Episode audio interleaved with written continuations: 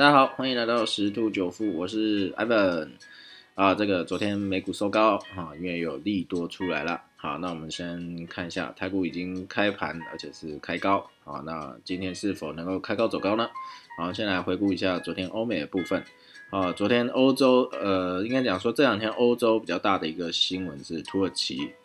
好，土耳其里拉暴跌，股市也暴跌。好，最主要原因是因为他们的这个央行总裁。突然升息，而且升息的这个幅度高于预期太多，哦，所以说这总统就把他罢免了啊，然后重新任命另外一个那个呃鸽派的啊的所谓的同呃，反正就是站在总统这一边的这一个啊总裁担任新的哈，然后为什么？因为现在其实凸显说现在因为疫情的影响，各个国家。呃的经济啊，其实相当的不稳定，有些可能才在复苏的过程当中，所以如如果一旦这个呃利率啊啊变动太敏感了，就会冲击到整个股市啊，尤其是呃银行类股啊，相相对的都是来的比较敏感，好，所以说土耳其这个创下这个历史跌点啊，单日跌了快百分之十啊，那这个美国的部分呢？啊拜登他要在呃想说有一个三兆美元的这个基建啊基础建设的一个刺激方案了，所以四大指数是上涨啊。当然那个美债殖利率啊前天上昨天上前天好上去以后，昨天是稍微有点下下来了，所以科技股又涨。好，所以最近的状态就是还是一样，跟这个美债的殖利率息息相关哈。好，不管如何，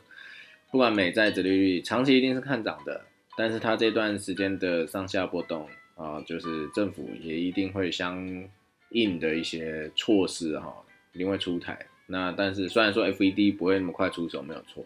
可是一旦是面临到这个整个金融的影响、经济的影响，它该出手还是会出手，只是它不会那么快。然后这就是张王牌，然后留到最后再再来那个再打这张牌哈。那这样子科技股回稳啊，那这样子看看台股这一部分啊，啊能不能再止稳啊？台积电最近是相当的弱啊，不过这期货的逆价差是已经啊有收敛了啊，有收敛。好，那我们来看一下细的这个呃刺激方案里头到底在讲一些什么部分呢？啊，因为最主要就是基础设施跟气候变迁在内的新法案。呃，为什么会要了解这一个呢？啊，因为最主要这一些刺激方案，它的内容就是投资的风向球，哦，但这个白宫是回应啊，未来经济计划的任何猜测都为时过早，哦，并不反映拜登政府的想法，哦，当然，因为这可能只是想法，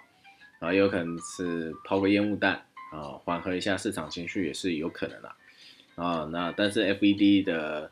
主席鲍威尔表示啊，加密货币价格高度波动啊，属于投机资产。实质上，黄金，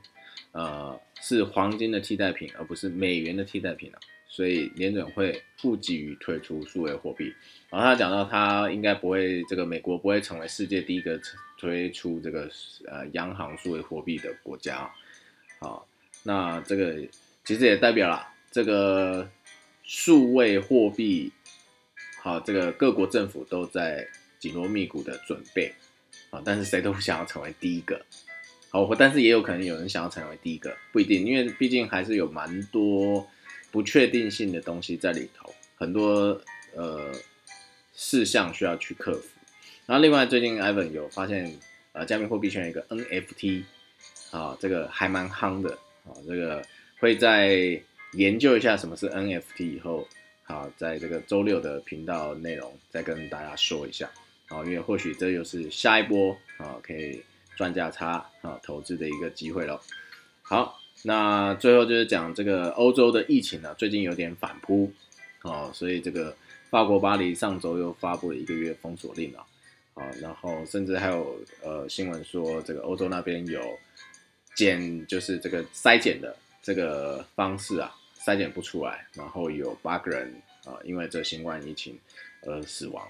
好，所以还是要注意啦，那个大家的防疫措施还是要做好啊，千万不可以掉以轻忽好，那我们今天分享就到这边喽，拜拜。